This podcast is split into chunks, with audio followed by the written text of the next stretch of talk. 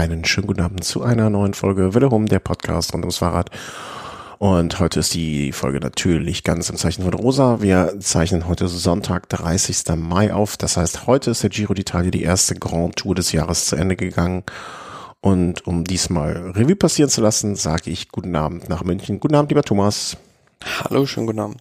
So, bist du schon, hast du, hast du schon die, abdekoriert, die Wohnung? Also alles rosa wieder entfernt und Ich weiß ja nicht, wie es dir geht oder den anderen Radsportfans so, aber traditionell hat man das so im Blut, dass man so nach dem Giro erstmal eine Woche Pause zum Durchschnaufen hat und dann äh, so in Richtung Tour schielt mit der Dauphiné, aber das geht jetzt dieses Jahr alles stark auf Schlag. Äh, ich wollte schon sagen, also es geht ja einfach äh, nahtlos über zur Dauphiné, äh, wie wir es ähm, eben schon gesagt hatten oder beim letzten Mal gesagt haben, eben gesagt, äh, pff, ich bin auch ein bisschen, also die, die Anzahl, die Taktung der Folgen, die wir aufgenommen haben in den letzten Wochen, haben wir eben gerade festgestellt, auch war recht hoch, ähm, auch mit den Snack noch dazwischen geschoben und so weiter. Vielleicht müssen wir auch mal eine Woche, so, so eine Woche vielleicht komplett die Mikros mal an den Nagel hängen. Ich glaube, das, das wäre ganz gut. Vielleicht freuen sich unsere Familien auch. Ich glaube, meine, meine Frau, ich weiß gar nicht, ob, ob die noch da ist. Und bei dir, also Partnerin noch da, alles, alles noch, äh, noch, noch nicht das Mikrofon vor die Tür gesetzt bekommen. Noch da, ja. noch da, okay. Man ist ja auch nie so sicher. Also ich verlasse den, das Zimmer ja hier auch nicht. Also komplett bärtig schon so voran. Naja. Also der Giro ist äh, zu Ende gegangen und ich möchte mal zitieren ähm, unseren Kollegen Chris, der heute leider nicht kann. Äh, der sagt, mein Fazit, toller Giro, hat Spaß gemacht. Ja, kann man auch so sagen. Also ich, ich, ich, ich werde es gleich noch an einer Stelle ein bisschen einschränken, mm, aber grundsätzlich sind wir da, glaube ich, seiner Meinung. Fangen wir mal an, was es jetzt hier nochmal rückblickend zu sagen gibt zu den einzelnen Etappen, die ja stattgefunden haben. Wir haben nach Etappe 16, ähm, also Etappe Nummer 16 war die letzte, die wir hier besprochen hatten. Und wer, wer Mathe nicht komplett geschlafen hat, weiß, dass dann Etappe Nummer 17 kommt. Und das war die Etappe vom 26. Mai. Das war laut meinem Kalender zumindest die Etappe am Mittwoch. Die schon, wo wir gesagt haben, naja, okay, oder nee, meine Meinung war, oder ich erinnere mich gesagt zu haben, naja, wenn es mal losgehen will, dann, dann muss es jetzt so langsam auch passieren. Also die, die sich bis jetzt zurückgehalten haben, müssen jetzt loslegen. Und äh, ich möchte noch was erwähnen. Ich habe mm, kurz bei der Arbeit beim Ticker gesehen, dass Dan Martin vorne mit war. Und ich habe einem Arbeitskollegen, liebe Grüße an der Stelle, äh, gesagt, Dan Martin gewinnt heute. Und ich war im Nachhinein ein bisschen stolz, weil so ist es auch gegangen, äh, gekommen. Ja, ganz knapp. Also der war eine Ausreißergruppe und die hatten am Fuße des Schlussanstieges hatten die nur noch ein bisschen mehr als eine Minute Zeit an Vorsprung und ähm, er ist dann im Nachhinein, wenn man es so mal insgesamt betrachtet, glaube ich, auch unter den Top 10 ähm, als Ausreißer noch den Schlussanstieg hochgefahren, also hat 13 Sekunden an Vorsprung noch ins Ziel gerettet. Mhm. Und das war jetzt auch kein äh, kurzer Anstieg, ne? Also es war jetzt nicht so, dass sie nochmal eine Rampe hoch mussten. Das waren, glaube ich, auch irgendwie äh, knapp an die zwölf Kilometer oder so etwas. Ähm, und vor allen Dingen auch jetzt nicht irgendwie so, äh, hier können, also was man so nebenher mal fährt. Aber den Martin, irgendwie freut mich das für ihn, dass zumindestens so, der ja auch relativ früh schon sich in aus dem Kreise der, wie soll man sagen, dem Kreise der Favoriten verabschieden musste oder zumindest nicht mehr so im engeren Kreis war, dass er, wie ich finde, mit so einem Etappensieg dann ein versöhnliches Ende für mitnehmen konnte. Ja, und er hat die Sammlung jetzt voll gemacht. Also nach der Tour de France, wo er schon Etappen gewonnen hat und der Vuelta hat er jetzt auch eine Giro-Etappe. Ja, das sei ihm gegönnt, dem ihren. Ähm, wie gesagt, ich konnte an dem Tag nur den Ticker sehen. Ähm, wenn ich mir so das Tableau angucke, sehe ich da den Martin, Rolameda, Simon Yates, Diego Lissi. Ah, da hinten ist Bernal. Der hat an dem Tag nun mal nicht den besten Tag und das ließ mich dann so, als ich abends nachgelesen habe, alles denken, naja gut, ähm, vielleicht reicht es dann doch noch nicht so ganz für die drei Wochen. Vielleicht ist jetzt das Aufwachen von Yates, der an dem Platz, äh, an dem Tag Dritter geworden wurde, Almeida, naja, der auf Platz zwei äh, eingegangen ist, der eigentliche Helfer von Evenepoel. Ähm, insgesamt sehr äh, durchgemischte Etappe dann. Ja, also ähm, zunächst war es ja erstmal so, das erste Drama, was sich dann abgespielt hat, war in der Abfahrt vom vorletzten Berg, dass da ähm, es einen Sturz gab, in dem unter anderem die halbe Mannschaft Dreck Segafredo verwickelt war. Ciccone hat dann nach der Etappe das Rennen auch aufgegeben und äh, auch Remco Evenepoel hat es wieder getroffen, ist da über die Leitplanke geflogen, ist zwar noch ins Ziel gekommen, aber hat dann auch den Giro beendet und mhm. ja, für Schauer Almeida doppelt blöd gelaufen bei diesem Giro sozusagen, weil er in der dritten Woche dann richtig gut in Form kam, hat aber diesen Einbruch auf der Etappe nach Sestola gehabt, wo er viel Zeit verloren hat und dann musste er ja bekanntermaßen auf der äh, ja, Schotter-Etappe nach Montalcino auf Remco Evenepoel warten und hat da viel Zeit deshalb verloren. Mhm. Und ähm, ja, wie man nachher sehen wird, im Gesamtklassement hat sich das für ihn ähm, ausgewirkt. Ja,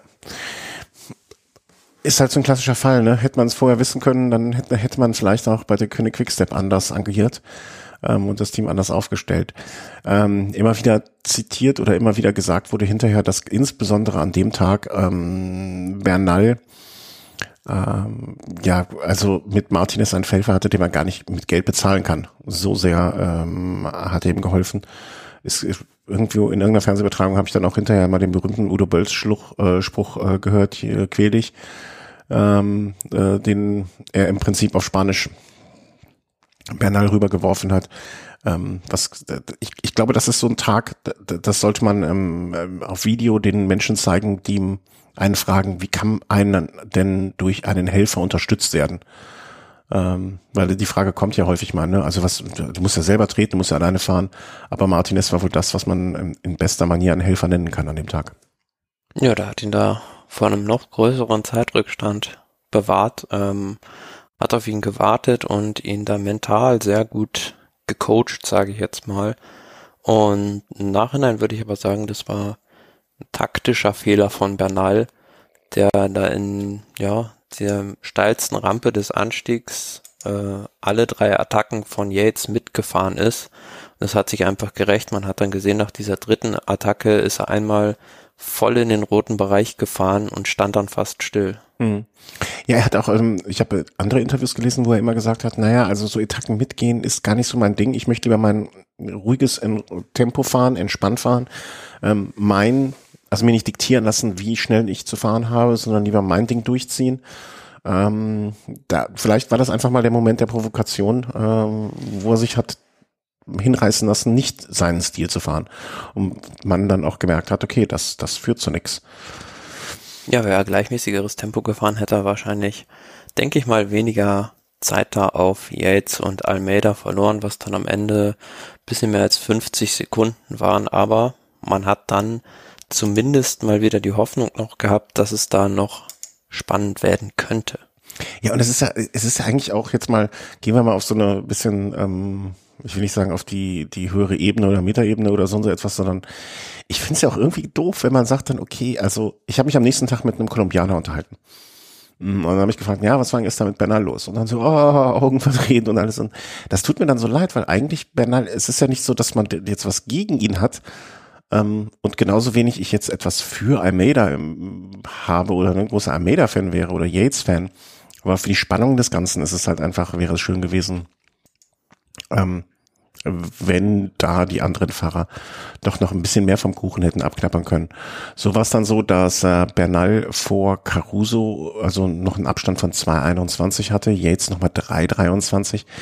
Naja, und das war am Mittwoch, das heißt, wir hatten auch nicht mehr so viele Tage und es ist ja auch nicht so, dass jetzt ein Yates äh, ein begnadeter Zeitfahrer wäre, wo man dann sagen könnte, okay, der wird Bernal beim Zeitfahren noch so viel abnehmen, da braucht man sich gar keine Sorgen machen, ähm, dass, dass nicht noch Spannung aufkommen kann. Ja, ich fand es dann ein bisschen schade, dass dann am nächsten Tag, also wäre interessant gewesen zu sehen, äh, wie das gewesen wäre, wenn dann direkt nochmal eine Bergetappe gekommen wäre. Aber so war dann halt ein Tag ähm, mit Etappe 18 von Rovereto nach Stradella. Er hat zwar die längste Etappe des Giros mit 231 Kilometern, aber nicht sonderlich schwer, wenn auch mit einem sehr, sehr landschaftlich schön im Finale. Mhm. Gehen wir mal direkt dahin, weil ich denke mal, ähm, wir, wir können über die Etappen jetzt auch mal so im, im, im Schnelldurchgang äh, sprechen, weil die meisten sind, also das Ergebnis ist bekannt. Die meisten Etappen ähm, äh, sind ja auch einigermaßen erwartungsgemäß gelaufen. Diese Etappe von, wie du schon sagtest, Rovereto nach Stradella, 230 Kilometer, da frage ich mich, das ist ja eh schon eine Frage, die ich mir stelle. Hatte ich nicht mal ganz am Anfang gesagt, die Etappe wird nie so gefahren? Erinnere ich mich dunkel. Mhm. Ja, habe ich mich wohl getäuscht. Jetzt, wo, ja, das Wetter war gut an dem Tag, von daher. Ja, trotzdem. Also wenn ich schon so eine Prognose habe, fällt mir aber jetzt gerade auch erst wieder an, hatte ich bis gerade vergessen. Hm, ja, 230 Kilometer äh, einfach geradeaus. Ui, ich möchte noch äh, eine kurze Rückmeldung geben. Wir hatten noch in der letzten Sendung das Gespräch, kurzer Einschub, ähm, was ist den Fahrern lieber? Äh, nach 150 Kilometern in den Bus steigen und dann mit dem Bus zum Hotel oder die 210 Kilometer durchfahren, weil so nach dem Motto, naja, die letzten 60, 70 Kilometer, die machten jetzt auch nicht mehr fett und dann ist auch egal. Ähm, habe mit zwei Profis gesprochen oder Ex-Profis. Äh, eine Meinung war, ja, Mai, also ne, kommst du an am Bus, gibst dein Rad ab, steigst da ein, duschst kurz im, duschst kurz im Bus, setzt dich dann da rein, packst dich schön warm ein, kriegst was zu essen und so, alles gut. Also du liegst da ja mehr im Bus, als du sitzt und so weiter. Das ist schon alles in Ordnung. Also das war das Team Bus.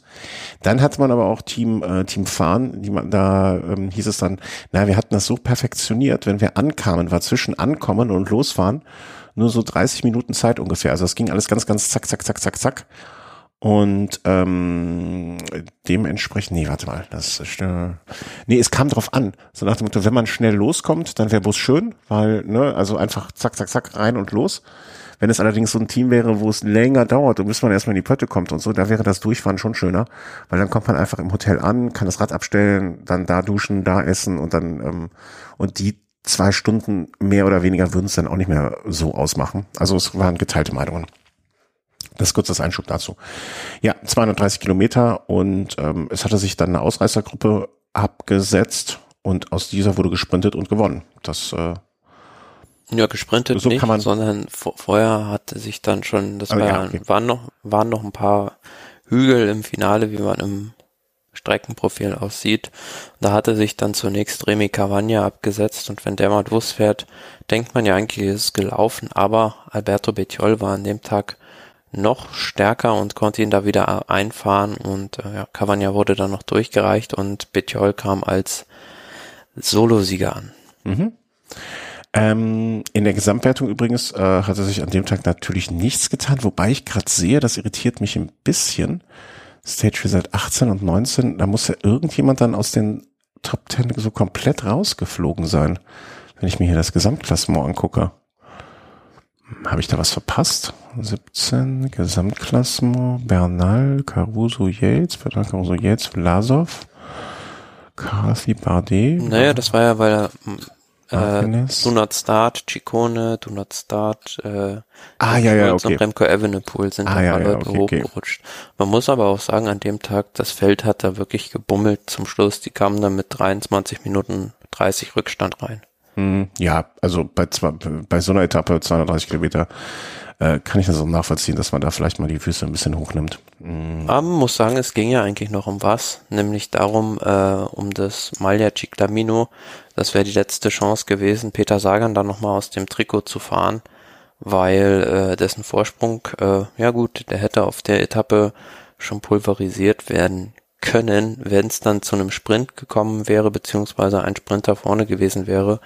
Und dementsprechend, äh, was ich so ein bisschen unschön fand, hat halt Bora Hans Grohe versucht, ein Rennen zu verhindern. Also die haben alles daran gesetzt, dass möglichst viele Fahrer irgendwie in die Ausreißergruppe kommen, damit dann für die Sprinter keine Punkte mehr abzugreifen sind. Ja, und Peter Sagan, der hat sich da ein bisschen zu hart aufgeführt und wurde ja, dann dafür bestraft. Aber man weiß nicht genau, was er gemacht hat, ne? Naja, man hat in manchen Fernsehbildern gesehen, dass er da ja, wie soll ich sagen, also so einen anderen Fahrer, ich glaube war es von Badiani einer, da ein bisschen verspottet hat, weil der da versucht hat, in die Ausreißergruppe zu sprinten und Sagan dann da so ein bisschen albern rumgefahren ist. Deswegen war das, glaube ich. Aber wegen Verspotten gibt's jetzt schon eine, also hm, das war, ja unrespektvolles Verhalten ist das. Ja ich erinnere mich an Matze Kessler, wie Matze Kessler mal Lance Armstrong nachgemacht hat. Dann hätte er damals aber auch wegen für Verspottung von der, seiner Hoheit einen Preis. Wahrscheinlich. Weißt du noch, welches Szene ich meine? Ja, ja. Dann hätte er aber, boah, ey, dass, dass wir uns solche Sachen man, merken, ne? Man sieht es ja oft am Anfang der Etappe, dass dann, wenn so eine Fluchtgruppe weg ist, und dann wollen immer noch ein paar hinterher springen. Es ist im Feld ganz häufig so, dass einfach die Mannschaften, die äh, mit der Situation zufrieden sind, sich äh, gestaffelt breit an die Spitze des Feldes setzen und dann die Straße blockieren. Mhm. Das finde ich eigentlich nicht so schön. Äh, ja, also äh, klar, aber irgendwie, wenn du durch willst, kommst du ja meistens raus und durch, oder? Also, ja, schwierig. Ja. Einfach mal von hinten ein bisschen pusten. Ähm, ja, aber Peter Sagan werden diese 50 UCI-Punkte, die es ihn gekostet hat, und das bisschen äh, und irgendwie 1000 Schweizer Franken, das äh, wird er wahrscheinlich aus der Portokasse bezahlen. Zahlt er die Mannschaft. Ja. Und, aber das ist alleine nö. Also, weißt du, wenn es jetzt eine, wenn es jetzt eine, ähm, wie soll man sagen, eine gefährdende Geschichte gewesen wäre oder ähm, jemanden irgendwie, keine Ahnung, also so verspotten finde ich weiß nicht, klingt, klingt, klingt, lust, klingt eher lustig als schlimm, aber ja, wenn es unsportlich, ich würde es, wenn es unsportlich war, dann soll auch dafür bestraft werden. Und ähm, dann ist das auch richtig so. Ähm, genau, das war die Etappe Nummer 18 am Donnerstag. Wie gesagt, in der Gesamtklassement hat sich da nichts getan. Ähm, Bernalfo Caruso und Peter Sagan hatte damit quasi das Trikot sicher. Ähm, vielleicht noch mal kurz das Bergtrikot äh, trug zu dem Zeitpunkt Bouchard vor Bernal und Dan Martin Bauke Mollema auf Platz 4 und danach ähm, wurde es dann schon deutlich weniger. Mm, kommen wir zur Etappe am vom vergangenen Freitag. Das war die Etappe, die ich auch, glaube ich, ja doch, die habe ich live gesehen. Äh, in weiten, also was heißt in weiten Teilen, also zumindestens das, was interessant war. Selber auf der Rolle fahrend, ähm, noch kurz nachgeguckt. Und also das war so eine Etappe, da habe ich mir eigentlich mh, mm, wie soll ich das sagen? Es war so ein bisschen, ich hatte so große Hoffnung, aber es war alles so traurig dann am Ende. Obwohl es großer Radsport war, ähm, war die Etappe von Abbiategrasso nach Alp di Mera, Valles, Val, Val, Valsesia, 166 Kilometer, also auch nicht so lang. Im Prinzip zwei, ein, ein Viertkategorieberg am Anfang, der aber mehr so ein Hügelchen ist, dann ein Drittkategorieberg und dann eine Bergankunft, die aber jetzt auch nicht so ewig lange war. Also nicht so ewig der, lange der ja, man muss, man muss dazu ja sagen, die Etappe hatte also so, das neue, musste das Streckenprofil verändert werden oder wurde verändert wegen einem traurigen Ein Anlass, ja. weil ursprünglich wären die genau an der Stelle da vorbeigefahren, wo dieses Seilbahnunglück war. Mhm. Und aus Pietätsgründen hat man dann ähm, sozusagen darauf verzichtet, da vorbeizufahren und hat dann äh, topografisch die Etappe auch noch ein bisschen entschärft. Ja, ab, ja absolut nachvollziehbar, genau, richtig, ähm, dass das so passiert ist. Nun ja, ähm, wie war's? Also ähm, ab dem Zeitpunkt, wo ich gesehen habe, also dem letzten Anstieg nochmal, war es so, dass ich, ähm, ich bei mir verschwimmt das immer so. Ich habe da nicht so ein dezidiertes Gedächtnis wie du. Ähm, ja, es war so, dass äh, es in diesem, Ange in diesem Anstieg recht schnell Angriffe gab ja rund fünf Kilometer vor Ziel oder was war das, 5,5, ist dann schon Simon Yates ah, ja, losgefahren, hat attackiert und da war zunächst eine kleine Gruppe mit dabei, aus der er sich nochmal gelöst hat und ja, hat am Ende dann gut 30 Sekunden, 28 Sekunden auf Egan Bernal rausgeholt. Der hat es aber meiner Meinung nach sehr, sehr clever gemacht. Mhm. Der ist da nicht, er hat aus seinem Fehler gelernt, ist da nicht diese Attacke mitgefahren, sondern hat äh, ja seine restlichen Teamkollegen da alle aufgebraucht erst und hat dann nochmal versucht, ein bisschen schneller zu fahren, um äh, ja sozusagen da den Schaden zu limitieren. Absolut, genau das ähm, ist es. Er hat das nicht das nicht mehr gemacht, was er Mittwoch gemacht hat, sondern ist sein Stiefel runtergefahren. Ähm, zu dieser Attacke, also diese 5,5 Kilometer äh, vom Ziel, ähm, das war ja relativ weit noch zu dem Zeitpunkt dachte ich entweder, jetzt ist halt richtig gut in Form und die unsere, die ganze Zeit unsere Prediger, Prediger, Predigerei, nee, Predigten, naja, wie auch immer, unser ähm, Runterbeten, das jetzt in der letzten Woche erst seinen Peak hat, ähm, bewahrheitet sich jetzt und er holt da jetzt einen riesen Vorsprung raus. Ich meine, dafür war der Berg wahrscheinlich nicht schwierig genug und nicht lang genug und vor allen Dingen nicht steil genug. Aber ich hätte nie gedacht, dass der nur 30 Sekunden rausholt, beziehungsweise ich dachte mir, entweder der holt deutlich mehr, also ich hatte so mit einer Minute ungefähr gerechnet, wenn er sich so gut fühlt, dass er so weit vom Ziel schon äh, startet. Oder der geht noch mal ein und wieder, wird wieder abgeholt. Aber so 30 Sekunden rausholen ist irgendwie nicht richtig Fisch, noch nicht Fleisch.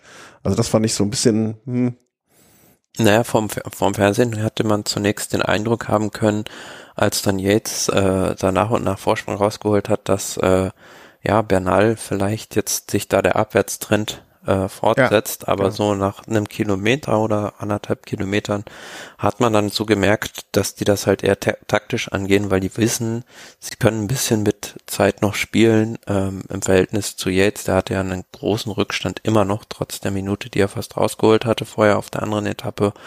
Und ähm, dementsprechend war das einfach clever, wie die gefahren sind. Ja, ja, absolut. Aber ich dachte mir, mein Gott, jetzt fährt er auf auf dem, sagen wir mal, auf dem ersten Kilometer hat er jetzt diese, ähm, wie viel, 30 Sekunden, die hat er jetzt auf dem ersten Kilometer rausgefahren vielleicht, ne? Äh, anderthalb Kilometer vielleicht. Aber dass dann, dass sie dann beide gleich schnell im Prinzip weitergefahren sind. Ne? Der Abstand hat sich dann kaum noch verändert, immer mal ein bisschen mehr, ein bisschen weniger, aber jetzt nicht signifikant in irgendeine Richtung. Das fand ich dann schon ein bisschen, also man könnte es einerseits auslegen, Bernal hat halt alles so super gemacht, ne? ähm, oder dass Yates dann nicht mehr zulegen konnte. Das hat mich schon irritiert. Also dass er sozusagen. Naja, wenn ich es richtig in Erinnerung habe, war es so, dass äh, bis zur 1000 Meter Marke Bernal schon noch mal ein Stückchen weiter, meine ich, auf 20 Sekunden oder 15 Sekunden sogar rangekommen ist, aber dann auf dem letzten Kilometer doch noch ein bisschen äh, wieder Tribut zollen mhm. musste. Ja, aber dass, dass er, also dass sich der Abstand nicht konsequent die ganzen fünfeinhalb Kilometer so immer peu à peu noch ein bisschen erhöht hat, dass das nicht, dass jetzt nicht in der Lage war, so zuzulegen, dass er signifikant etwas Zeit dazwischen bringen konnte, fand ich schon naja, also es war jetzt eh schon der Freitag, also viele Chancen hat er eh nicht mehr gehabt. Insofern war das jetzt so, das, also nach der Etappe, da hatte ich hatte bis dahin noch so ein bisschen Hoffnung, dass zumindest irgendwas Spannendes noch passieren könnte, aber dann war es auch hin. Also, da war ich ein bisschen traurig, aber naja. Also ich habe ja nichts gegen, wie gesagt, nichts gegen Banal, also er hat verdient. Ähm, und ist nicht, ist ganz zurecht da, wo er jetzt ist. Ähm, aber auch irgendwie, dass ich so in den, aber das können wir vielleicht gleich in der Rückschau nochmal besprechen, dass sich so wenig in den Top Ten, zumindestens da jetzt in dieser Phase getan hat, ne? Das, äh ja, aber das ist ja so in der dritten Woche, dass das Leistungsniveau einigermaßen klar definiert ist und wenn da nicht einer mal einen schlechten Tag erwischt, dann gibt's da kaum noch Verschiebung und man muss ja auch dazu sagen, die Etappe war leider nicht so schwer, wie man es sich vielleicht äh, erhofft hätte. Dieser Schlussanstieg, wie gesagt, war da nicht ja, zehn Kilometer lang war nicht äh, topografisch schwierig genug, mhm. vorher die Etappe, um da große Abstände herbeizuführen. Ja, aber wie gesagt, ne, also Etappe 17, das war die Etappe am Mittwoch, da gab es nochmal diese Verschiebungen. Nach der Etappe 18, okay, da gab es nichts. Etappe 19, auch Top 10. Ja, der Unterschied zwischen Etappe 17, also dieser Sega Diala Etappe und der Etappe, über die wir jetzt gerade gesprochen haben, über Etappe 19, wo jetzt Yates gewonnen hat, war einfach, dass vorher auf dieser Segadiale Etappe noch so ein richtig schwerer Berg hm. vorher hm. drin war. Ja, okay. Und das macht das dann halt viel mehr noch aus. Hm. Aber da, das finde ich jetzt gerade ähm, interessant, so, so, so von der Seite auch nochmal zu betrachten weil wir predigen, oder es wird ja oft genug gesagt, die Etappen sind zu leicht, es sind nicht genug Schwierigkeiten. Vielleicht ist es, sieht man es, sieht man es jetzt wirklich mal so vor Augen geführt oder so an diesen Etappen, was dann wirklich den Unterschied macht zwischen einer Etappe, die Unterschied, äh, die es ist ja auch Abstand fährt und nicht. Jetzt irgendwie mystisch dann zu spekulieren, wie wäre der Giro ausgegangen, wenn man diese Königsetappe mit Pordoy und Vedaya komplett gefahren hätte. Hm. Also man kann natürlich so argumentieren, gut, dann wäre, hätte Yates an dem Tag, an dem er nicht gut war, noch mehr Rückstand hm. bekommen. Hm. Auf der anderen Seite kann man das Ganze noch ein bisschen weiter spinnen. Wie wäre das gewesen mit besserem Wetter? Wäre dann vielleicht eher das Yates entgegengekommen oder Bernal? Also man weiß es letzten Endes nicht. Was ich aber sagen will, ich finde das, äh, wie gesagt, eine so eine Etappe mit über 200 Kilometern und mindestens drei oder vier äh, O-Kategorie-Bergen gehört in jede Rundfahrt. Ja, ja, das war der Freitag, wo äh, ich die Hoffnung in Yates begrab, begrub, ähm, obwohl er 30 Sekunden rausgefahren hat. Aber ähm, das ist auch nicht schlimm, weil mein Gott, wenn ein anderer besser ist, dann gilt es das auch zu ähm, respektieren. Und ähm, Bernal hat zumindestens sehr vieles richtig gemacht an dem Tag und ist seinen Stiefel runterfahrend äh, dabei gewesen, seinen Abstand zu, also den Verlust zu begrenzen. Kam noch die Etappe von Samstag. Hattest du noch irgend, also wenn jetzt Bernal nicht gestürzt wäre, an dem, zu dem Zeitpunkt war doch eigentlich uns schon klar, dass das nichts mehr zu machen sein wird, oder? Naja, also man hatte schon vor dem, vor der Schwierigkeit der Etappe, weil das waren drei Erstkategorie Berge und auch richtig, richtig schwere Dinger. Schon hatte ich mir gedacht, dass es halt ganz was anderes ist als die äh, Bergetappen zuvor. Und es war so, so ein bisschen eine Fahrt ins Blaue und bei Bernals leichtem Abwärtstrend hätte da schon noch einiges passieren können. Und zwischendrin sah es ja auch so aus, äh, als hätte das noch kippen können. Ich habe dich, ähm, warte mal, ich bin ein bisschen leise so. Ich hatte dich zwischendurch mal gefragt, äh, ab wann muss ich gucken? Und du meintest ab Kilometer 60. Und ich muss jetzt zu meiner großen Schande gestehen, ähm, ich konnte es erst sehr spät am Abend gucken und ich bin bei Kilometer 60 so wie aufgetragen äh, eingestiegen sah dann auf einmal drei DSM-Fahrer, fast schon wie bei einem Zeitfahren, bei so einem, erinnerst du dich noch, früher gab es bei der Olympiade einen, einen Vierer-Zeit, nee, einen Vierer-Mannschaftsfahren für über 100 Kilometer. Ähm, das, da, da musste ich gerade in dem Moment dran denken. Aber es war so spät, dass ich dann irgendwann eingeschlafen bin und das passiert mir selten, dass ich vor dem Fernseher einschlafe und äh, konnte deswegen alles nur nachlesen auch. Ähm, diese Situation mit den drei Fahrern, die da attackierten, war schon ein bisschen ungewöhnlich. Hm, ja, ich fand es gar nicht so ungewöhnlich, ähm, weil DSM, also Kapitän Romain Bardet, war das da ja, der hatte ja nichts mehr zu verlieren im Prinzip. Also im Gesamtklassement lag der äh, zu dem Zeitpunkt, glaube ich, auf Platz 6 und äh, nach hinten und nach vorne ging nicht mehr viel. Für ihn ging es noch darum, eine Etappe zu gewinnen. Und ähm, ja, die haben halt nach dem St. Bernhard Pass, nach ähm, San Bernardino, ähm, 24 Kilometer, war ja ein sehr schwieriger Pass, sehr langer, äh, haben die halt, sind die voll die Abfahrt runtergebrettert mit äh, fast dem kompletten Team von vorne, mhm. haben dann das Feld auseinandergerissen und ähm, ja, dadurch ist eine ganz spannende Rennsituation entstanden. Da waren dann äh, plötzlich drei DSM-Fahrer, noch ein, zwei andere und ähm, die, die Reste der Fluchtgruppe hatten die dann eingeholt. Die waren dann vorne und dahinter äh, taktisch sehr clever gemacht, äh, ist dann Peo Bilbao mit äh, Damiano Caruso am Hinterrad. Ähm, in der Abfahrt haben die sich noch aus dem Feld gelöst und sind nach vorne gesprungen zu dieser Gruppe, die da durch äh, Team DSM und Romain Bardet initiiert wurde. Und die hatten dann auf diesem äh, ja leichten abfallenden äh, auf dieser Scheinebene hatten die halt einen Vorsprung von so immer 20, 30 Sekunden. Das ist dann hochgegangen im vorletzten Anstieg auf, ja, was war es, fast mal eine Minute. Und da war es dann schon mal so zwischendurch. Ähm, da hätte nicht mehr viel passieren dürfen, weil Caruso, da hatte einen Rückstand, glaube ich, von ein bisschen mehr als zwei Minuten im Gesamtklassement mhm. auf Bernal. Also äh, wenn der da eine Panne gehabt hätte oder mal einen schlechten Moment, dann äh, hätte das auch ganz schnell kippen können. So ist es dann so gewesen, dass ähm, ja, Ineos, die sind dann sehr bedacht gefahren. Die haben lieber darauf gewartet, dass da noch ein paar Teamkollegen zurückkommen, haben diesen Abstand immer so im Rahmen noch gehalten, sage ich mal, und äh, sind dann ähm, im letzten Anstieg ähm, haben die wieder die komplette Mannschaft aufgebraucht und Bernal dann zum Schluss hat dann den Schaden so limitieren können, dass das Caruso da nicht signifikant mehr rangekommen ist. Mhm. Also er hat dann, äh, Caruso hat die Etappe gewonnen am Ende mit einem Vorsprung äh, von, also als, als Solist mit einem Vorsprung von 24 Sekunden auf Bernal. Martin ist sogar noch Dritter geworden. Ähm, hat Bardet dann noch distanziert, ähm, der mit ihm zur Zeit gleich aber auf den vierten Platz reingekommen ist und dann Almeida und Yates. Yates dann auch nochmal äh, irgendwie 26 Sekunden sich Rückstand eingefangen oder 27 Sekunden auf Bernal. Also auch da nochmal sozusagen ähm, vor Augen geführt bekommen, dass es eindeutiger nicht geht und ähm, ja, also, ne, wie du schon sagst, eine Panne hätte es jetzt noch werden können irgendwie oder eine, eine ganz unschöne Situation. Und seien wir mal ehrlich, wenn äh, Egan Bernal nicht beim Team Ineos Grenadiers fahren würde, dann äh, hätte er den Giro auch nicht gewonnen, weil nee.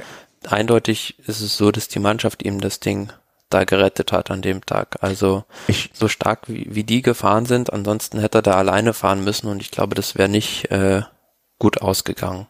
Würdest du sagen, wenn äh, wenn es umgekehrt gewesen wäre, also Yates hätte für Ineos gefahren und äh, Bernal für Bike Exchange wäre, hätten wir jetzt den Giro-Sieger Yates? Nee, andersrum würde ich eher sagen, wenn hm? äh, hm? Bernal für diese für dieses äh, gerupfte Bahrain-Team gefahren wäre, sagen wir jetzt mal so, mit noch äh, das vielleicht noch etwas schwächer gewesen wäre und äh, Caruso für Ineos hätte Caruso den Giro gewonnen. Hm, okay, also auf die Yates-Geschichte, da wollte sich nicht festlegen, ja? Das Problem bei Yates ist ja, der hat einfach auf dieser Etappe äh, über den Jau-Pass, diese verkürzte Königsetappe, einfach so einen schlechten Tag gehabt, dass er da schon äh, raus gewesen ist. Aber es gab halt diese zwei Etappen, Sega die Ala zum einen und auch diese Etappe jetzt äh, Nummer 20, wo wir gerade drüber sprachen. Mhm. Da hat einfach die Mannschaft Egan Bernal brutal gut unterstützt und so Fahrer wie Castro Viejo und vor allem dann Martinez, die waren halt unbezahlbar. Also ähm, was die da an Arbeit geleistet haben und das Rennen da offen gehalten haben, das äh, ja hätte hat so in dem Rennen keine andere Mannschaft gekonnt. Mhm.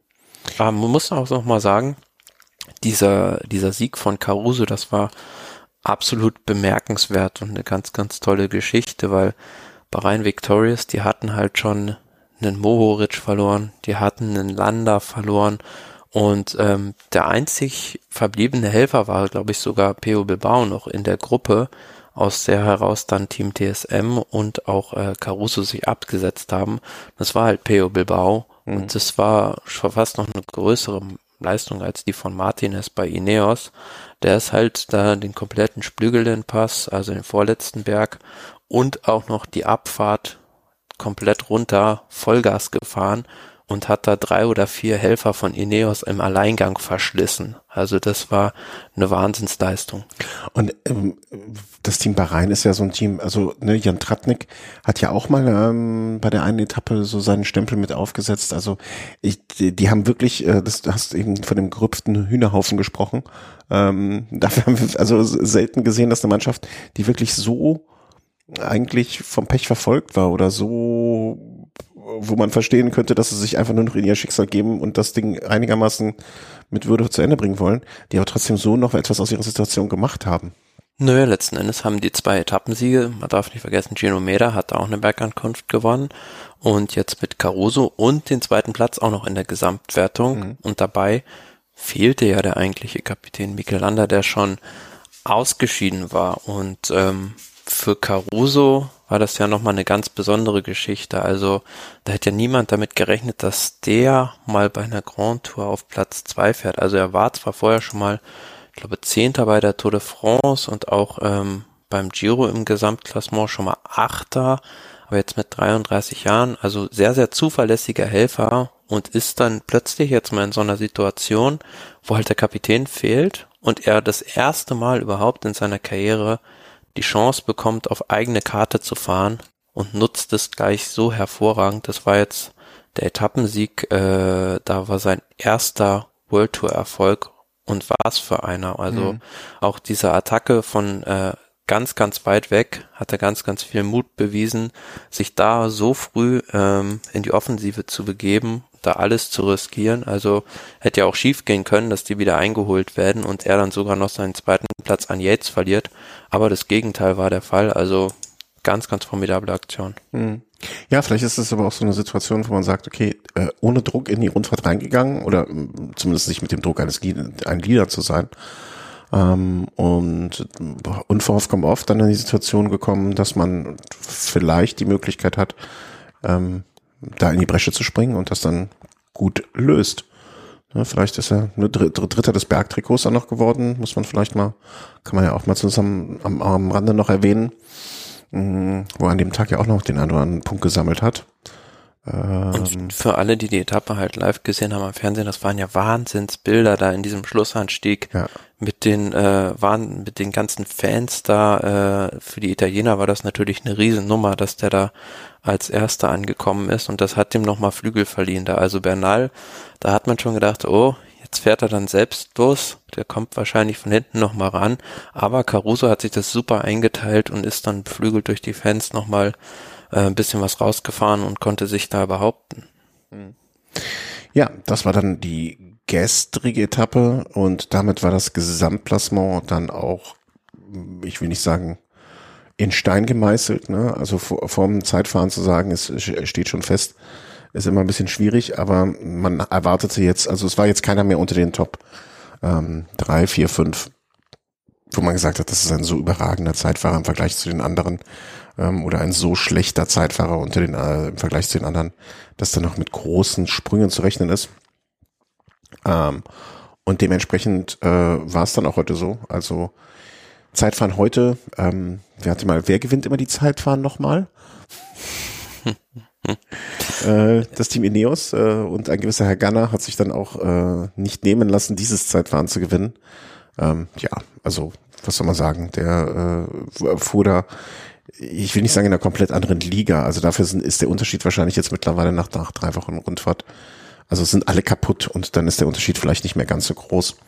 Mm, aber zwölf Sekunden auf äh, Gavagna, ähm, 13 Sekunden auf Fafini, das, das äh, sind schon, sind schon ordentliche Zeiten. Max Walscheid, vielleicht kurz erwähnen, ist Sechster heute geworden bei dem Zeitfahren. Auch durchaus mal hier. Ja, ist ja ein guter Zeitfahrer und da hat das mal wieder unter Beweis gestellt. Ansonsten ja eher Anfahrer für Nizolo bei der Rundfahrt. Mhm. Und ja, aber ich weiß nicht, ähm, man sieht ja jetzt auch drei Fahrer von Team Ineos, also äh, Gunnar, Moscon und äh, Martinez in den Top 15. Ob man da, ähm, da sieht man halt, dass Ineos halt die stärkste Mannschaft ist, aber ich will noch auf was anderes heraus. Man da nicht vielleicht auch ein bisschen von Wettbewerbsverzerrung sprechen muss, ah ja, weil man hat, hat man hat's gesehen, also alle anderen Teams standen nach der Etappe lange im Stau auch, um von dem Berg da wieder runterzukommen und ja, die Mineos, die sind dann einfach mit einem Helikopter geflogen und hatten dadurch natürlich äh, eine bessere Regenerationszeit. Ja, was denkst du, also ja, so anderthalb, zwei Stündchen äh, da einsparen ist nicht schlecht. Andererseits, ne, man kann sich ja nicht so Vorwurf machen, ne, wenn sie die, wie oft haben wir es schon gesagt, diese Marginal Gains, wenn sie das ausnutzen, wenn sie die Kohle dafür haben, ich meine, dann du kannst es, dann müsste man es ja über das Reglement ändern, ne, dass du sagst, okay, alle. Da müsste eigentlich äh, die UCI eingreifen und sowas äh, ja voraussetzen, dass es gleiche gleiche Gegebenheiten für alle gibt. Es kann nicht sein, dass da ein Team sich einen Vorteil erkauft einfach, weil das ist ja einfach so. Die haben dann mhm. mehr äh, oder zumindest bessere Regenerationszeit, weil wenn du dann im Hotel halt bist und dich da entspannen kannst, als wenn du da im Bus im Stau stehst, das ist halt einfach effektiver, um dich da zu regenerieren. Das darf halt einfach nicht sein, finde ich. Weißt du, was mein Problem wäre? Ich glaube, ich hätte massiv Schiss, in einen Hubschrauber zu steigen. Ja, das ist die andere Seite. ich, mich, ich weiß nicht, äh, wenn ich da stehe, ich, ich, ich, bist du schon mal Hubschrauber geflogen? Nee, ne? Nein. Ja. Hätte ich auch keine Lust zu. Ich glaube, dann würde ich sagen, ey, pff, dann lege ich mich hier im Bus al alleine im Bus auf den Boden oder sonst was. Ich weiß nicht, ob ich gerne in einen Hubsteiger steigen würde. Ähm, hm, würde ich lieber mit dem Bus runterfahren und das den Zeit äh, aufnehmen. Ja, aber äh, stimmt schon. Ne? Andererseits, es gibt halt immer den Weißt du, da müssten sie auch alle auf gleichen Rädern fahren, weil sonst könnte man argumentieren, okay, die Pinarello-Räder sind ja die besseren im Vergleich zu den BMC-Rädern oder den Bianchi-Rädern ja, oder sonst was. Das sind ja wirklich nur minimale Unterschiede, aber sowas ist halt äh, krass. Also das ist halt ein krasser Vorteil nochmal, finde ich. Hm, ja, stimmt. Ja, aber es war so und ähm, ja, das äh, mag dann ein Mosaikstein sein dessen, dass Ineos unter den Top 15 Man muss ja auch sagen, Filippo Ganna, der dann das Zeitfahren gewonnen hat, der hatte ja sogar noch einen Defekt und hat trotzdem noch äh, da gewonnen. Also das habe ich nicht, ich, ich bin, äh, das hatte ich ja kurz äh, vorher, ach nein, das war im Vorgespräch erwähnt. Ja, der ähm, hatte zwischendrin noch eine Panne und äh, hat dann aber schnell das Rad wechseln können und hat dann das Zeitfahren noch gewonnen äh, vor Remy Cavagna. Das war ja auch kurios. Also der ist in der vorletzten Kurve einfach geradeaus gefahren, hat sich da versteuert, gestürzt und hat somit, äh, denke ich, den, den Sieg da liegen lassen. Meinst du, er hätte sonst gewonnen? Also die, meinst du die zwölf Sekunden? Wäre eng geworden zumindest. Also ja, da hat einfach die Kurve, glaube ich, nicht gesehen und konnte sich dann gerade noch, also ist dann so ganz komisch über Lenker abgestiegen. Ansonsten, wenn es schlimmer ausgegangen wäre, wäre er geradeaus da in die Zuschauer gerast. Mhm. Aber vielleicht, äh, ne, das wäre ja dann auch sagen wir mal, ungerecht in gewisser Hinsicht gewesen, dass äh, Ghana durch eine, durch einen, einen, einen Defekt nicht, nicht gewinnt, aber Gavania durch einen äh, Versteuerer ähm, also trotz Versteuerer dann gewinnt, das wäre auch in, irgendwo ungerecht gewesen.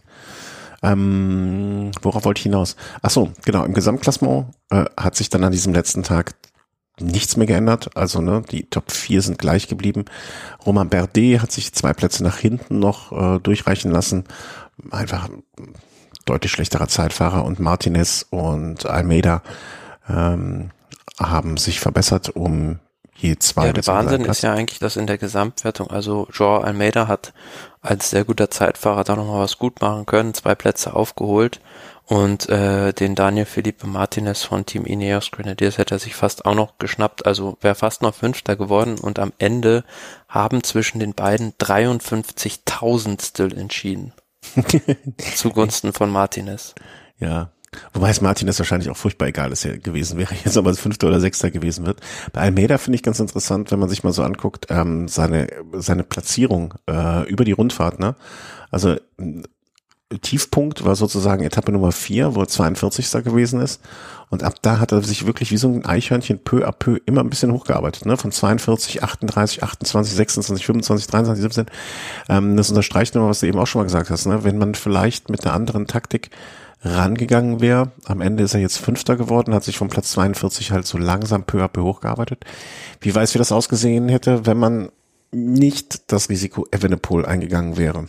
Naja, also man kann auf jeden Fall sagen, dass er auf dieser Montalcino-Etappe, wo er gewartet hat, zwei Minuten dadurch, einfach durchs Warten, also dadurch, dass er auf Evenepoel äh, da Rücksicht nehmen musste, hat er verloren. Mit zwei Minuten äh, weniger Rückstand, fünf Minuten wäre auf jeden Fall Vierter gewesen.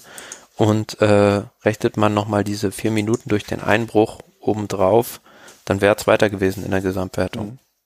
Lass uns vielleicht direkt äh, an dieser Stelle, ne, also zu den Etappen ist, glaube ich, alles gesagt, ähm, was man sagen kann. Ähm, direkt mal zu dem Fazit kommen. Also ist, ist Almeida ein, so ein, ich will nicht sagen Pechvogel, aber so Opfer der Umstände seines Teams geworden? Also auch, würde ich sagen, dadurch, dass man sich recht früh da auf Remco Evenepoel festgelegt hat, hat man, denke ich, dann einen taktischen Fehler gemacht und äh, mit Almeida eine bessere Platzierung verspielt. Auch auf dieser Etappe Sega Diala, wo Almeida dann knapp hinter äh, Dan Martin Zweiter wird, hat man zwei Leute vorne in der Fluchtgruppe gehabt und für meinen Geschmack hat man die, als die schon keine Chance mehr hatten, bisschen zu spät zurück äh, beordert, um da Tempo zu fahren. Wären die vielleicht äh, ja irgendwie schon am Ende der Abfahrt direkt da bei Almeida gewesen im Feld, hätten die Tempo gefahren, hätte die Etappe vielleicht auch noch gewinnen können. Mhm. Und ich muss mal gerade gucken, also ich glaube, ähm, der König hat ja auch keine Etappe gewonnen, wenn ich das recht sehe, nee. oder? Nee, hätte, also würde mich jetzt auch wundern. Auch fast ein Novum. Ja, also ich muss jetzt gestehen, ich wüsste jetzt nicht, also jetzt so Und sie haben ja auch, man, man, muss ja sagen, sie haben ja auch sehr lange äh, gewartet, bis sie mal einen Fahrer überhaupt in die Gruppe geschickt haben. Also es war so gefühlt bis Etappe 10, wo sie immer noch auf Remco Evenepoel gehofft haben, dass der in der Gesamtwertung äh, ein gewaltiges Wörtchen mitspielen kann und deshalb die Leute äh, immer nicht in die Fluchtgruppen geschickt, sondern alle bei Evenepoel gehalten und dadurch halt auch ein paar Gelegenheiten für Etappensiege verstreichen lassen. Erst danach hat man auch Leute in die Fluchtgruppen geschickt. Mhm. Ja, haben, haben sie eigentlich alles falsch gemacht? man muss es fast so sagen. Einiges, ja. Einiges. Man muss ja auch zu deren Verteidigung sagen, sie machen sonst äh, mehr richtig als jedes andere Team. Sind sie also kein Rundfahrerteam einfach? Also liegt das, das nicht in ihrer halt, DNA? Müssen, müssen sie halt noch lernen. Man sieht halt den krassen Unterschied. Die haben halt, äh, als die mal angefangen haben als Team Sky, kann ich mich gut daran erinnern, ich glaube es war die Tour de France 2010 oder 2011, als sie so das erste Mal mit Wiggins auf Gesamtwertung fahren wollten, da hat man gefühlt einen auf dicke Hose gemacht und gesagt, ja, wir greifen ja jetzt äh, die anderen äh, Spitzenteams alle ein. Dann im ersten Jahr auch kläglich eingegangen da und äh, durch Stürze und sowas auch zurückgebunden geworden. Mittlerweile sind die echt schlau. Also so wie die jetzt mit Bernal den Giro gefahren sind, äh, früh Zeit rausholen, und dann auch mal, ähm, ja, mal lieber einen Fahrer fahren lassen und dann mit der Mannschaft hinterherfahren als mit dem Kapitän. Das musst du halt auch erstmal lernen. Mhm. Lass uns mal zum Team Ineos später nochmal kommen, ähm, weil da hab, möchte ich an einer Stelle widersprechen und an anderen Stelle das unterstreichen, was du sagst. Aber ähm, nochmal zurück, also ist, ist das Team die Koenig Quickstep einfach kein Rundfahrer, also du, du hast gerade gesagt, das müssen sie noch lernen. Ich meine, ey, da ist Patrick Lefebvre und das Team gibt es jetzt äh, so seit 120 Millionen Jahren gefühlt. Ähm, lernt so ein Team da jetzt noch oder ist das einfach, ist das naja, einfach das, das ist einfach ein strukturelles Problem bei Ja. denen. Das Problem ist, dass die immer ihre guten Fahrer, wenn sie mal einen fürs Gesamtklassement haben, häufig abgeben müssen, weil sie, weil der dann zu teuer wird und die sich den nicht mehr leisten können. Und mit Almeida ist es ja jetzt beispielsweise so, einer, der jetzt schon mal so weit wäre, aufs Podium zu fahren bei einer Grand Tour, der verlässt wieder die Mannschaft, weil sie sich den dann wahrscheinlich nicht mehr leisten können. Gut, das kannst du sagen, jetzt haben sie dann da wieder einen Remco Evenepoel, den sie langfristig aufbauen wollen. Aber ja, da musst du halt jetzt auch erstmal gescheit eine Struktur um den herum bauen und es geht halt nicht so einfach, beziehungsweise das dauert halt eine gewisse Zeit und wenn sie das halt mal gemacht haben in der Vergangenheit, dann waren halt plötzlich wieder die Kapitäne weg oder auch die Helfer dafür und Mhm. dementsprechend muss man das immer wieder von vorne betreiben und dann wird es halt schwierig. Ja. Ich, ich denke mir immer, weißt du, das ist ja jetzt nicht, also, mh, das ist ja jetzt auch nicht das Rad neu erfinden. Also ne, ein Rundfahrer, Rundfahrer, da, dafür ist ja genug Erfahrung eigentlich dann auch in diesem Team. Nicht jetzt, es geht ja nicht nur um die Fahrer, sondern auch sportliche Leiter und alles. Das sind ja alles wirklich Vollblut-Radfahrprofis bis zum geht nicht mehr. Und das ist alles so, ich meine, dass man am Anfang der, der Rundfahrt eine Sch- Entscheidung trifft, äh, wir setzen auf A und nicht auf B und äh, sich dann rausgesetzt hinterher das B klüger gewesen wäre, das wird halt immer wieder vorkommen. Und, äh, Ich meine, auf der anderen Seite, Team Bahrain Victorious hätte ja auch sagen können, wir setzen alles auf Landa und äh, die Helfer können auf der ersten Bergetappe auch schon viel Rückstand ruhig kassieren, ähm, so dass dann halt äh, ja alles auf Landa gesetzt ist. Aber die haben sich das halt offen gelassen, weil man vielleicht auch schon so ein bisschen aus der Vergangenheit von Mikel Landa wusste, dass der immer mal wieder äh, sei es auch nicht selbst verschuldet, aber mal ein Problem bekommt und dann ist es halt gut, so stabile Fahrer wie Bilbao und Caruso noch in der Hinterhand zu behalten fürs Gesamtklassement. ja, das stimmt wohl. Und die haben alles, also im, im Vergleich zu Deconic Quickstep finde ich, dass äh, Maran Victorious alles richtig gemacht hat. Also nicht alles, sonst hätten sie wahrscheinlich Rundfahrt gewonnen, aber im Rahmen ihrer Möglichkeiten ähm, wirklich, wirklich alles richtig gemacht haben. Weil, also so irgendwie Aufwand und Ertrag oder oder oder Investition und Ertrag ist, ist glaube ich bei keinem Team so positiv ausgehend äh, wie beim Team Bahrain. Also das äh, nötigt mir wirklich die größte Hochachtung ab, was die geschaffen haben. Ähm, kommen wir mal zu Vlasov. Irgendwie, manchmal habe ich mich gefragt, ist er überhaupt noch da? Also so, so, so Er ist irgendwie sehr stark in die Rundfahrt gestartet, also war ja in diesem Zeitfahren, in dem ganz kurzen, äh, zum Anfang sehr, sehr gut und ja, hat dann aber so immer mal wieder zwischendurch seine Durchhänger gehabt. Aber auch Ähm, nicht keine Einbrüche. Weißt du, nicht so richtig schlimm, aber auch nicht, also der war nie so richtig schlimm dran, aber auch nie richtig gut. Der ist wie, der war dabei, ne? Also, es gab, Ja. es, es gab früher bei uns auf der, Schu- in der Schule gab es so, einen- so einen äh, Wettbewerb, ich möchte jetzt gar nicht erwähnen, welcher Natur.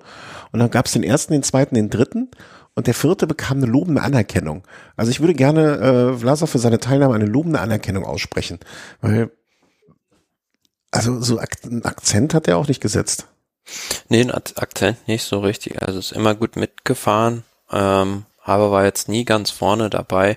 Hat natürlich auch ein bisschen davon profitiert, dass mit Astana eine sehr erfahrene Mannschaft, was äh, große Rundfahrten angeht, er da im Hintergrund hat. Hatte aber, muss man fairerweise auch sagen, auf dieser Etappe, die äh, Bernal gewonnen hat, mit den äh, gestrichenen Pässen Pech gehabt, dass er da äh, sich irgendwie mit seiner Regenjacke verheddert hatte und dadurch schon mit Rückstand in den Passo Ciao reinging und da auch viel Zeit verloren hat. Aber am Ende muss man sagen, äh, ja, sechs Minuten 40 Rückstand, die kommen auch nicht von ungefähr. Hm, ja. Also er war dabei, ne, schön.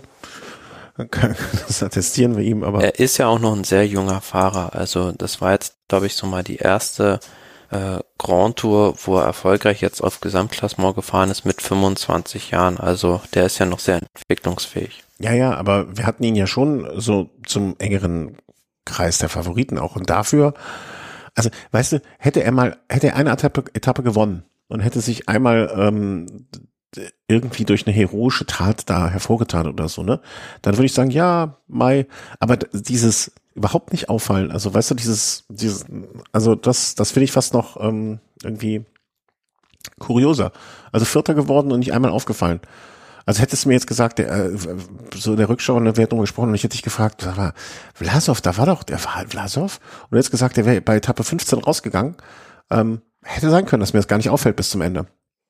Ja, und das, das ist immer häufiger so mit Gesamtklassementsfahrern, dass die, dass es da viele gibt, auch so ein Caruso, der fällt halt nicht oft auf, der fährt halt äh, konstant seine Leistung. Und das ist dann halt im Bereich von Platz, sagen wir mal, drei bis sieben im Hochgebirge. Und äh, ja, der sticht halt selten heraus, aber verliert auch selten viel Zeit. Mhm. Ja, Nichtsdestotrotz, also weißt du, ein Caruso, den, wenn du mich jetzt in zwei Jahren fragst, äh, was, was war denn mal mit Caruso beim Giro vor zwei Jahren, dann sage ich, ah, das war der, der bei der vorletzten Etappe nochmal alles in die Waagschale geworfen hat und ähm, dort einen großen Sieg geholt hat. Wenn du mich in zwei Jahren Dafür fragst, hatte dann hatte dann Blasov einfach nicht mehr die Beine. Ja, ja, aber wenn du mich in zwei Jahren fragst, was was war mit Blasov beim äh, Giro vor zwei Jahren, dann sage ich, äh, boah, Vierter. Aber mehr weiß ich auch nicht mehr. Weißt du, das ist, was ich meine. Also wirklich so, mm. Also klar, um Vierter beim Giro zu werden, musst du ein fantastischer Radfahrer sein. Also gar keine Frage. Ne? Aber irgendwie, da, da, da fehlte so das gewisse Etwas. Ähm, Yates hatte das gewisse Etwas zum Beispiel, finde ich. Ähm, hatte man immer mal wieder Hoffnung, dass da noch was rauskommt. Aber entweder ich weiß nicht, ich hatte so das ganze, die ganze Zeit das Gefühl, diese, diese Nummer hinten auf, äh, auf am Ende fit sein und so weiter, das ist irgendwie nicht aufgegangen. Ich weiß nee, nicht warum. Ich fand, er war zu inkonstant in seinen Leistungen.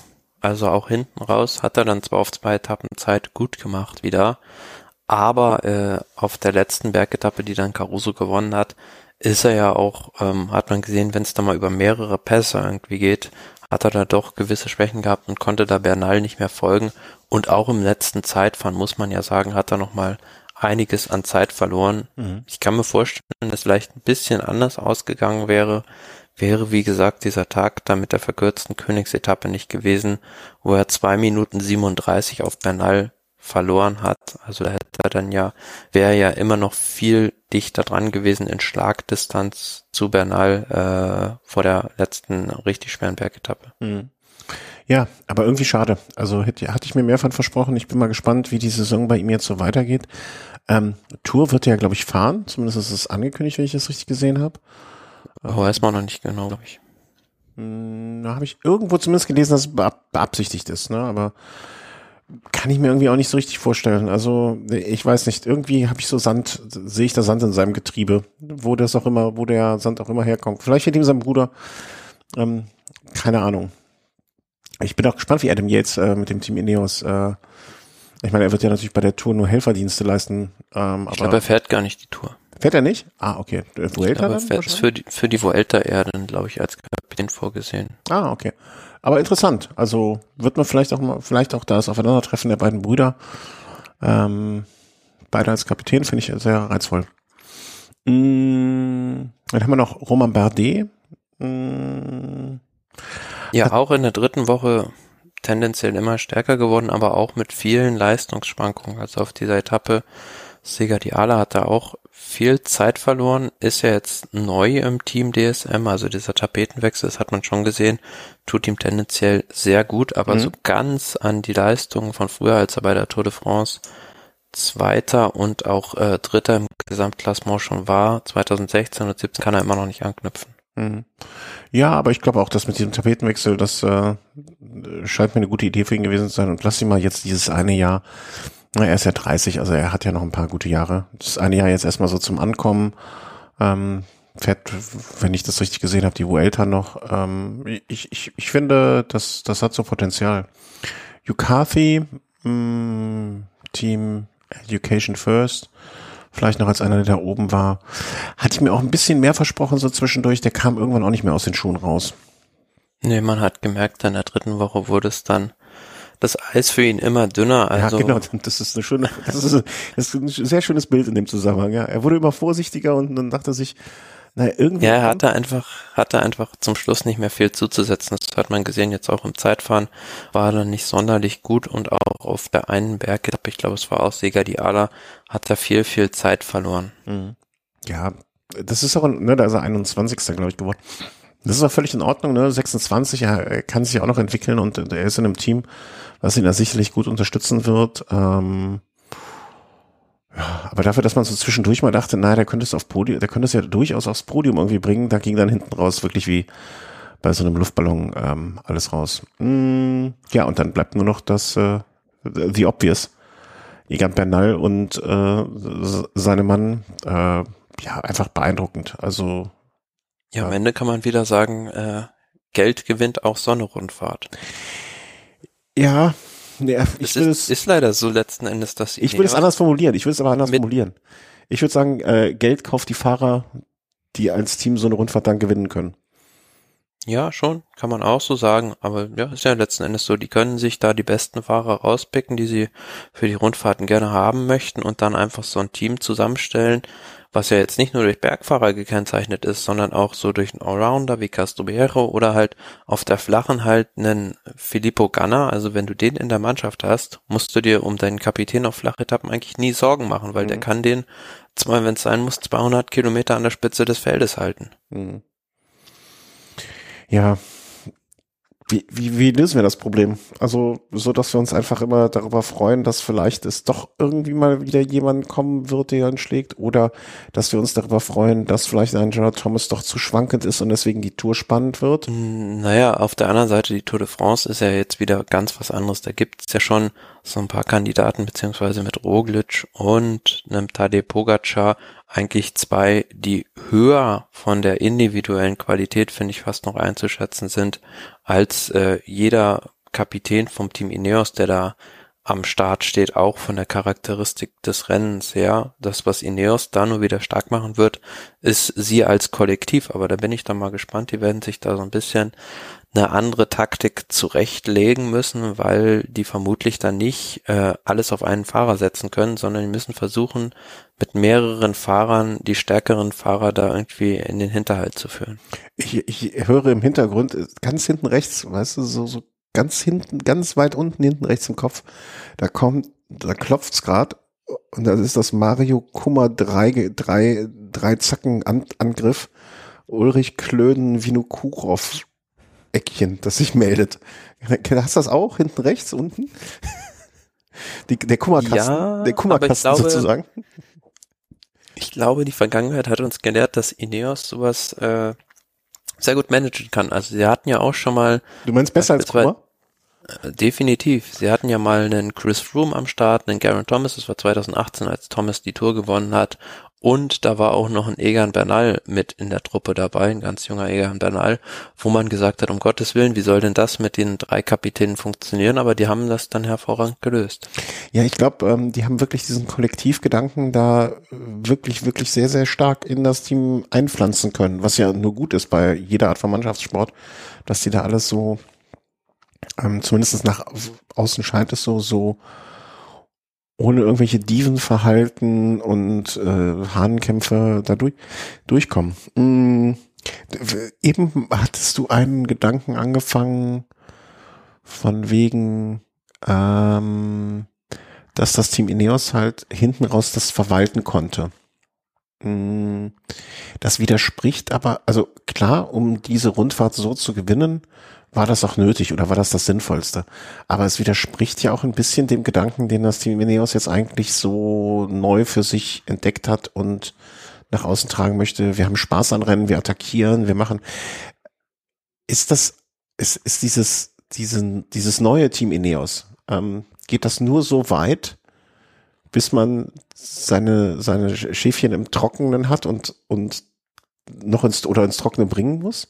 Also weißt du, machen die da, machen die den Spaß, den Spaß in der ersten Teil der Rundfahrt und dann später, wenn es äh, wenn es uns ans Eingemachte geht, dann siegt doch wieder das alte Team Ineos mit dem Verwalten. Naja, ich finde, sie haben ja schon sehr, sehr viel oder mehr, soll man so sagen, als bei manch anderer Rundfahrt in den vergangenen Jahren für das Rennen getan, wenn man mhm. da beispielsweise an diese ganzen Bergetappen oder Hügelankünfte in der ersten Woche denkt, wo eigentlich ein Egan Bernal auf jeder dieser Etappen derjenige war, der als ja, der das Rennen geprägt hat und auch die Mannschaft beispielsweise auf dieser Montalcino-Etappe, die da voll auf Angriff gefahren ist, das kannte ich, finde ich, so, ja, in der Vergangenheit habe ich das selten vom Team Ineos auf mehreren Etappen so gesehen und hinten mhm. raus klar. Da äh, musste man irgendwo das kompensieren, dass ein Egan Bernal auch mit seinen Kräften dann haushalten muss und finde ich dann halt in der dritten Woche nicht mehr der stärkste Fahrer war, aber dafür hat man es extrem clever gemacht. Mhm, okay. Also ist das sozusagen, dann ist aber dieses Attackieren und äh, wir haben Spaß am Rennen, wir beleben das Rennen vielleicht, ne? Dann ist das aber auch nur so weit, wie es ihnen, also klingt jetzt blöd, ne, aber nur so lange, wie es gut geht und sie auch damit führen. Ne? Aber was natürlich auch nachvollziehbar ist. Also ne, du willst ja nicht, du willst ja nicht unterhalten zum Preis dessen, dass du nicht mehr gewinnst.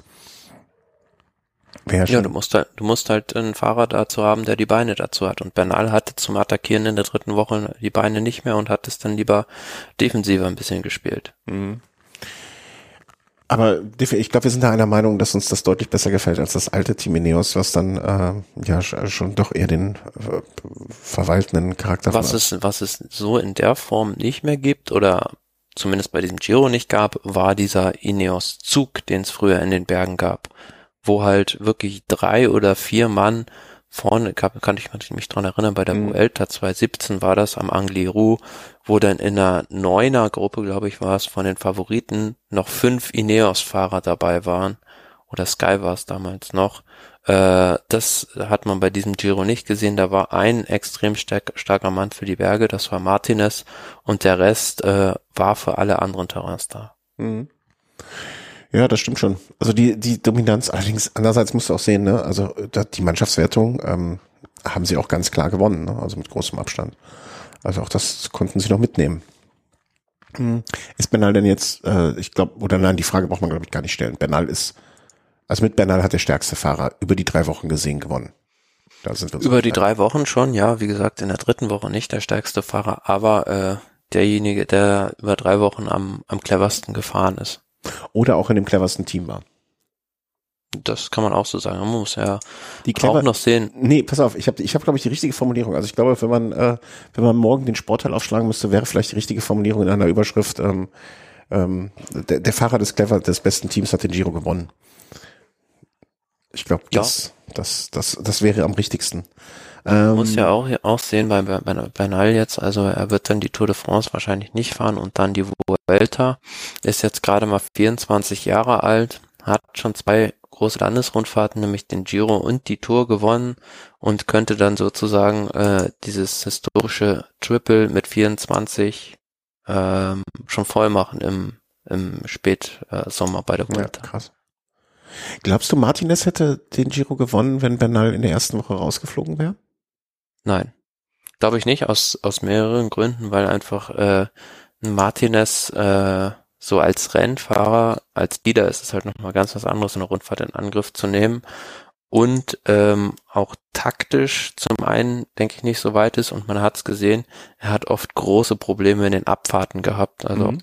gestern wieder auf dieser letzten Bergetappe, da musste halt die Mannschaft in der Abfahrt auf ihn warten, uh, und äh, hat da Zeit verloren. Also da glaube ich, das hätte nicht gereicht für ihn.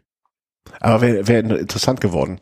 Also je länger ich jetzt drüber nachdenke, das wäre, das wäre vielleicht genau, das wäre glaube ich ein sehr sehr spannender Giro geworden, wenn das Team Ineos wirklich ähm, so so so gezwungen wäre, nochmal Plan B auszupacken ähm, und ähm, Martinez da irgendwie äh, durch hätte bringen müssen oder durchbringen wollen oder damit vielleicht auch noch attackieren. Ich meine, er hat äh, Dauphiné letztes Jahr gewonnen. Ähm, also, also ich, ich glaube, von den Beinen her hätte das durchaus was werden können. Von den Beinen her, aber er ist als Rennfahrer noch nicht, er ist zwar auch erst 25, aber er ist noch nicht komplett genug, um eine Grand Tour zu gewinnen. Hm. Ja, aber vielleicht wäre es so, so eine Nummer gewesen wie Caruso, ne? Wenn man einfach in diese Situation reingezwungen wird oder oder oder unverhofft reinkommt, vielleicht nimmt man das dann auch eher an, als wenn man jetzt schon ein halbes Jahr vorher drüber nachdenken muss oder kann ähm, was da alles passieren wird.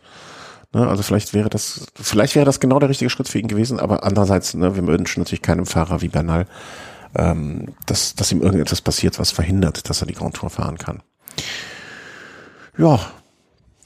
Sonst noch was? Es gab keinen Dopingfall. Nee, es gab auch, also muss man auch noch mal. Test, äh, willst du jetzt gerade sagen, oder was? Das nicht, nee, äh, das wird man auch äh, vielleicht in ein paar Jahren erst wissen, aber es gab auch keine positiven Corona-Tests. Ja. Also da muss man auch nochmal dem Veranstalter ein großes Lob aussprechen. Äh, in diesen Zeiten muss man ja sagen, immer noch äh, so eine Veranstaltung so durchzuziehen, dass es da keinen positiven Fall gibt und dass es alles so reibungslos läuft. Hut ab. Ja, auf jeden Fall. Also kein positiv, es gab keinen positiven Test jeglicher äh, Couleur. Und ähm, ja, auch irgendwie, ich sag mal so, es gab genug Stürze, es gab genug Ausfälle und so weiter, unschöne Sachen.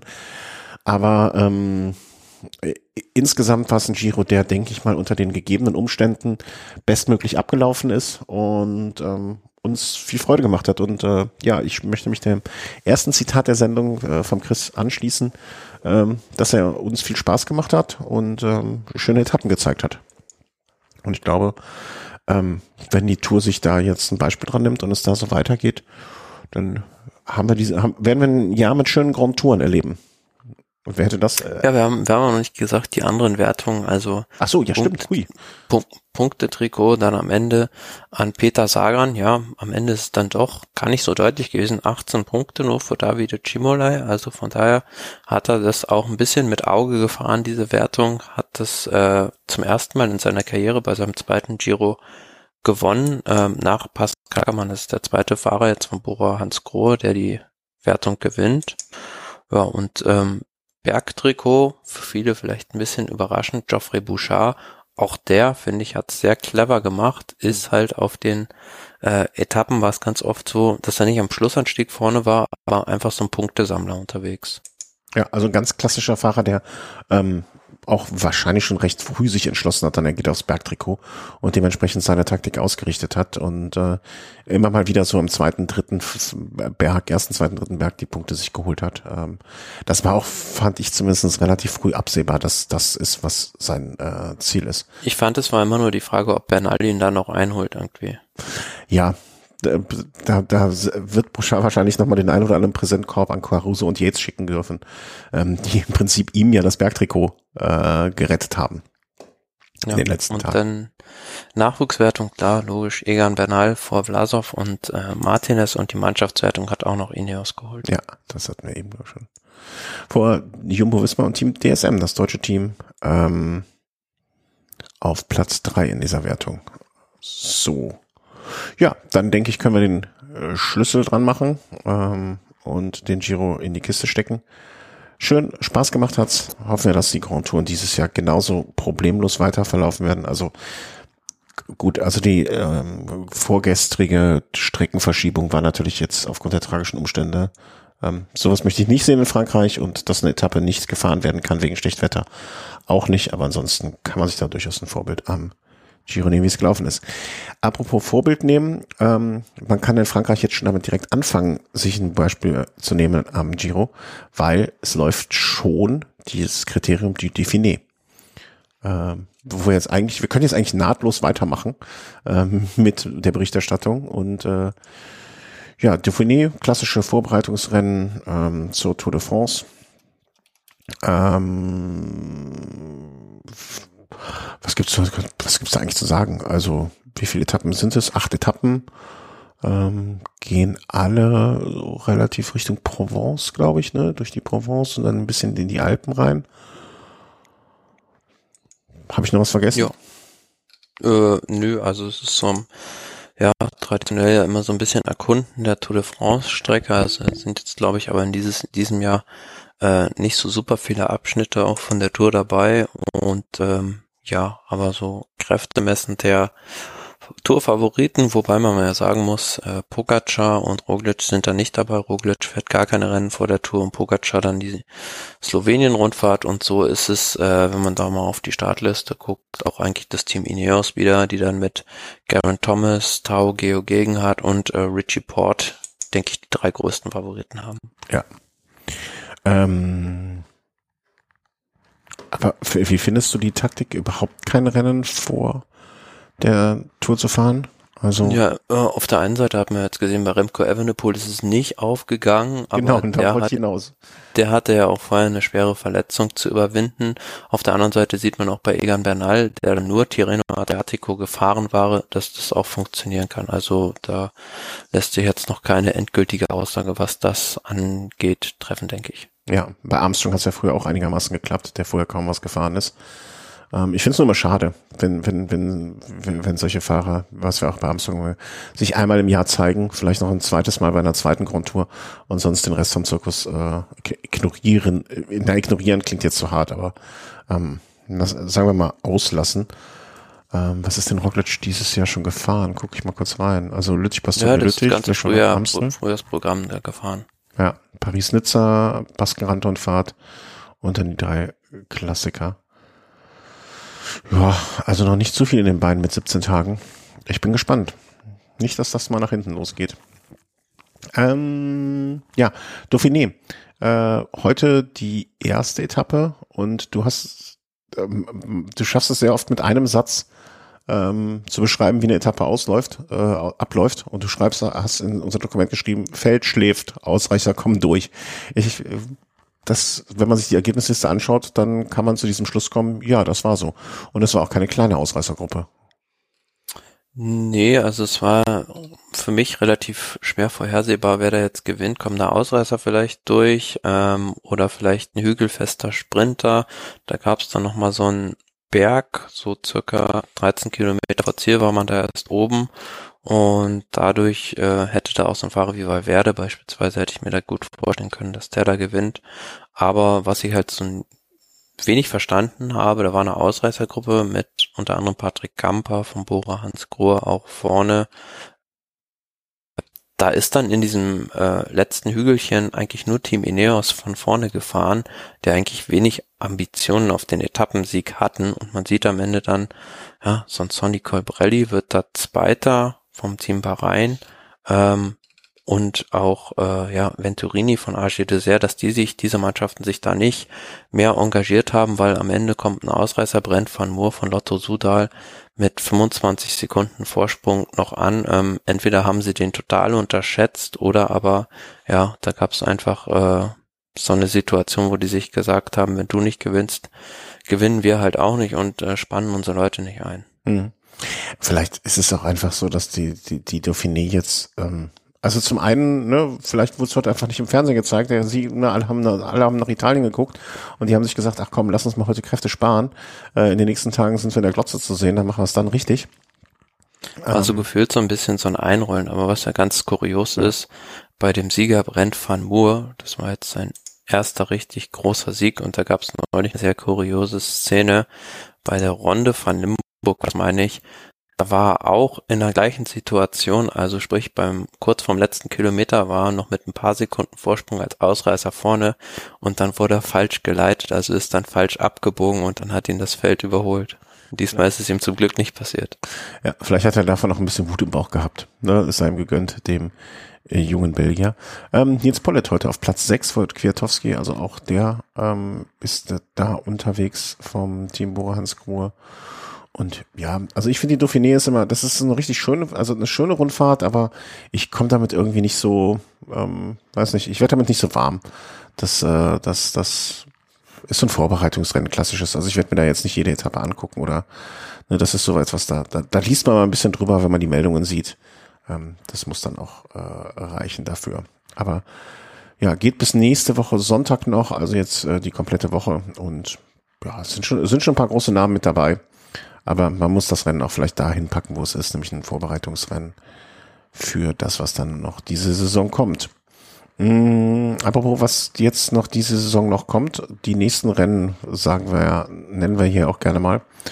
Ähm, das wäre jetzt zum Beispiel, ich gehe mal auf die Europe Tour Kalender, wir sind jetzt Ende Mai. Ja, World Tour mäßig kann ich sagen, dass jetzt dann äh, vor der Tour de France nur noch die Tour de Suisse, dann ab dem 6.6., also ab dem nächsten Wochenende dann kommt und in der Europe Tour, also ein, eine, äh, ein Regal sozusagen weiter unten kommt jetzt beispielsweise noch großer Preis des Kantons Aargau oder dann halt auch die Slowenien-Rundfahrt beispielsweise mhm. oder ähm, welche kleine Rundfahrt ist es dann noch in Frankreich? Die Okzitanien-Rundfahrt. Ja, aber man muss es mal beim Namen nennen. Das sind jetzt eher da werden wir, da werden jetzt nicht, also da werden wir jetzt nicht die großen Live-Berichterstattungen hier noch drüber machen, weil es äh, so, so entscheidend ist. Ähm, rund um Köln, 6.6. ist abgesagt worden, leider. Ähm, aber nun ja. Das Mormon 2 Challenge gibt's auch noch wieder dieses Jahr. Das ja, ist äh, genau. am 8.6. Äh, finde ich eine sehr schöne Veranstaltung, die man da jetzt eingeführt hat. Mhm. Und ähm, 26.06. geht dann die Tour los. Also wir haben jetzt im Prinzip, heute ist der 30., 31. Wir haben jetzt ziemlich genau vier Wochen, ähm, um uns, um, um hier in den Regenerationsschlaf zu gehen. Ähm, aber ich denke mal, wir werden jetzt keine vierwöchige Race-Pause machen, oder? Also da wird es ja schon nochmal eine Sendung, Sendung Mindestens äh, Mitte der Tour des Swiss oder danach werden wir uns ja nochmal hören. Ja, auf jeden Fall. Also da müssen wir, kleines Päuschen gönnen wir uns jetzt hier, aber wir kommen definitiv, wir kommen nicht erst zurück mit der ersten Sendung zur Tour. Und mal gucken. Der, der Chris hatte ja jetzt auch wieder ein bisschen Spaß dabei. Vielleicht, den, vielleicht können wir den ja auch zur Tour wieder aus der Kiste wieder rausholen. Ähm, das, äh, der sich weiß. Thomas, es waren wunderschöne drei Wochen. Klingt das kann ich nur Urlaub gewesen, ne? ähm, ich habe wie immer viel gelernt noch dazu, äh, sowohl vom Chris als auch insbesondere von dir. Ähm, ich finde schön, dass wir die, den Giro so begleiten konnten. Ähm, möchte mich nochmal bei allen Hörerinnen und Hörern bedanken für eure Unterstützung, für eure Kommentare. Ähm, ich ich habe, glaube ich, einen Kommentar zuletzt freigeschaltet in der äh, im, im, im, im Blog äh, von, von dem Podcast. Einfach nur, danke für die Berichterstattung. das fand ich sehr, sehr schön. Äh, einfach, kurz, prägnant und hat es auf den Punkt gebracht. Ähm, wir haben heute zwei Spenden für Auphonic bekommen. Also da haben uns zwei Menschen oder ein Mensch zweimal, das weiß man nicht so genau, ähm, uns Auphonic-Zeit geschenkt. Das macht den Ton gut und das freut uns sehr, weil ne, sonst wickeln wir das über die Spenden, die wir sonst so ab und zu hier und dort bekommen. Äh, kaufen wir diese Zeit, das, wenn ihr uns da etwas geben wollt, das könnt ihr auch. Das äh, seht ihr, das könnt ihr auf der Webseite sehen. Ähm, ja, aber vielen Dank. Jegliche Unterstützung äh, moralischer oder finanzieller Natur immer wieder gerne. Ähm, denn wir machen das hier aus Spaß und der Freude. Und äh, ja, zumindest du, Thomas, machst das sehr, sehr gut. Das kann man mal sagen. Also, macht es gut, passt auf euch auf und bleibt gesund. Tschüss. Tschüss.